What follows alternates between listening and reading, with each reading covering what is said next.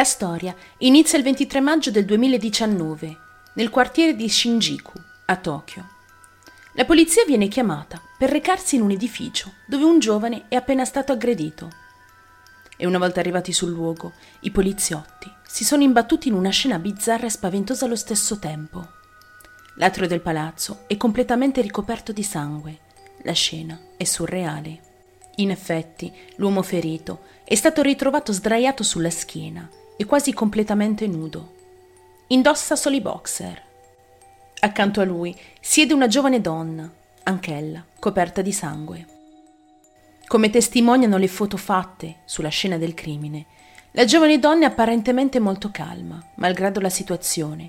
Fuma una sigaretta e chiacchiera al telefono, e tutto questo seduta accanto al corpo della vittima. Ben presto si scopre l'identità della giovane, Yuka Takaoka, una ragazza di 21 anni. Secondo le prime dichiarazioni fatte dalla giovane, la vittima è il suo ragazzo. Ma come siamo arrivati a questo fatidico giorno? Facciamo un salto nel passato. Non si hanno molte informazioni sulla vita di Yuka Takaoka. Quel che si sa della ragazza è che è nata in Cina, dove ha vissuto fino ai suoi due anni. La madre è di origine cinese, mentre il padre è giapponese. Si trasferisce in Giappone a due anni e diventa ufficialmente una cittadina giapponese. Da adolescente è molto riservata e ordinaria. È diplomata al liceo Koto Koritsu Kamaido a Tokyo e vive una vita normale, come tutte le ragazze della sua età. Dopodiché non è chiaro quello che Yuka abbia fatto durante gli anni successivi. Apparentemente avrebbe frequentato l'università per uno o due anni e dopo essersi resa conto che gli studi non facevano per lei, abbandona l'università e comincia a lavorare. All'epoca lavorava come cameriera. Quel che ne è stato della sua vita tra il 2017 e il 2019, anche qui, risulta poco chiaro. Inizia a lavorare in un bar karaoke chiamato Bin Bim le foto di quel periodo, tra l'altro, sono presenti sul suo conto Instagram. Yuka vive e lavora a Shinjuku, una delle zone più vive di tutta Tokyo. È una ragazza di 21 anni, tipica, ama fare selfie e postare video su TikTok. È una giovane donna molto riservata e timida, il che non corrisponde assolutamente con il crimine che commetterà da lì a breve. Nell'ottobre 2018, con un gruppo di amiche, Yuka si reca in un club chiamato Fusion. Si tratta di un locale molto caro, dove le bibite possono arrivare a costare qualche centinaio di euro. E proprio quella sera incrocia lo sguardo di un ragazzo, molto sicuro di sé, molto carino. Il ragazzo parla con molte persone, per lo più di sesso femminile. Yuka non ha il coraggio di avvicinarsi a lui, ma lo osserva da lontano. Il ragazzo ha notato Yuka e i due si scambiano sguardi per tutta la sera e dopo un po' decide di fare lui il primo passo. Si chiama Ryuki e ha 20 anni e lavora in un host club. In molti paesi orientali esistono questi particolari host club.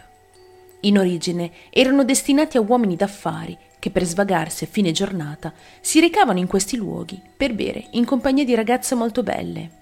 Ai giorni nostri però questo concetto si è molto sviluppato ed oggi esistono anche gli host club per donne, quindi con host di sesso maschile.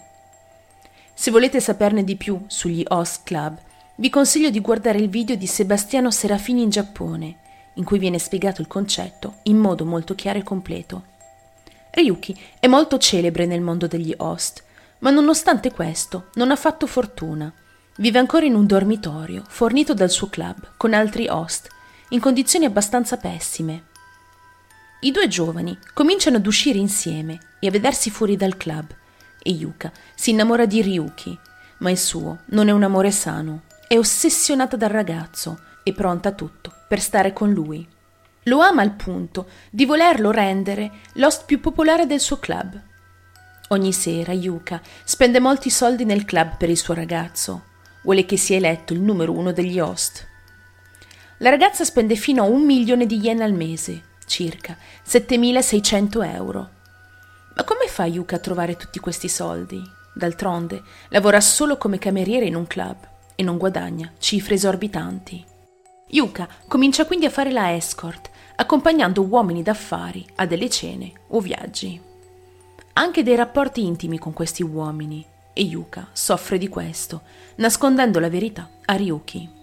Spende inoltre 1,5 milioni di yen, circa 11.400 euro, per acquistare un appartamento per i due, il loro nido d'amore.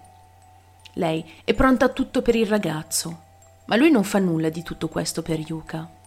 Il ragazzo sfrutta la sua ingenuità per trarne dei benefici.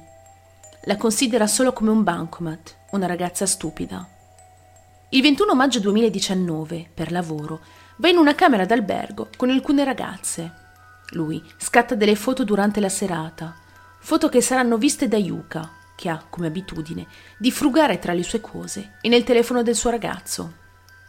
Yuka ha molto paura, non vuole perdere Ryuki e pensa addirittura di sposarlo, come soluzione definitiva, per unirsi per sempre, sperando che lui non la lasci mai più. Il 23 maggio, il giorno del crimine, Ryuki promette a Yuka di aiutarla a riorganizzare l'appartamento, ma il ragazzo è ancora al lavoro e non rientra, allora convenuta con Yuka. Lei è su tutte le furie, pazza di gelosia e rabbia. Trema. Durante il pomeriggio esce di casa ed acquista un coltello. Finalmente il ragazzo rientra in casa, a tarda sera. Non rivolge una parola alla ragazza e va a farsi una doccia.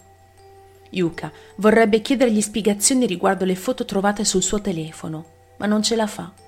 Non vuole litigare nuovamente. Il ragazzo termina la doccia, indossa i boxer ed una maglietta e lì Yuka tira fuori un coltello, lo stesso che ha comprato qualche ora prima. Il ragazzo va a dormire e Yuka comincia a colpirlo al petto a più riprese. Lui si sveglia subito a causa del dolore e realizza che Yuka lo stava pugnalando.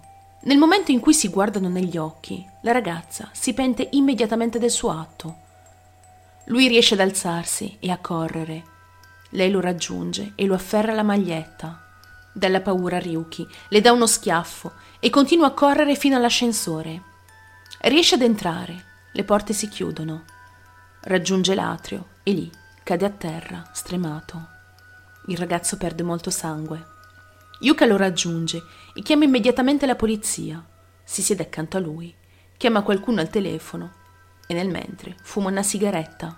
Poco dopo la polizia arriva e lì viene scattata la foto che farà il giro del Giappone. Durante le ricerche in casa dei giovani si scopre una lettera scritta da Yuka con il sangue, dove spiega che amava talmente Ryuki che avrebbe dovuto ucciderlo.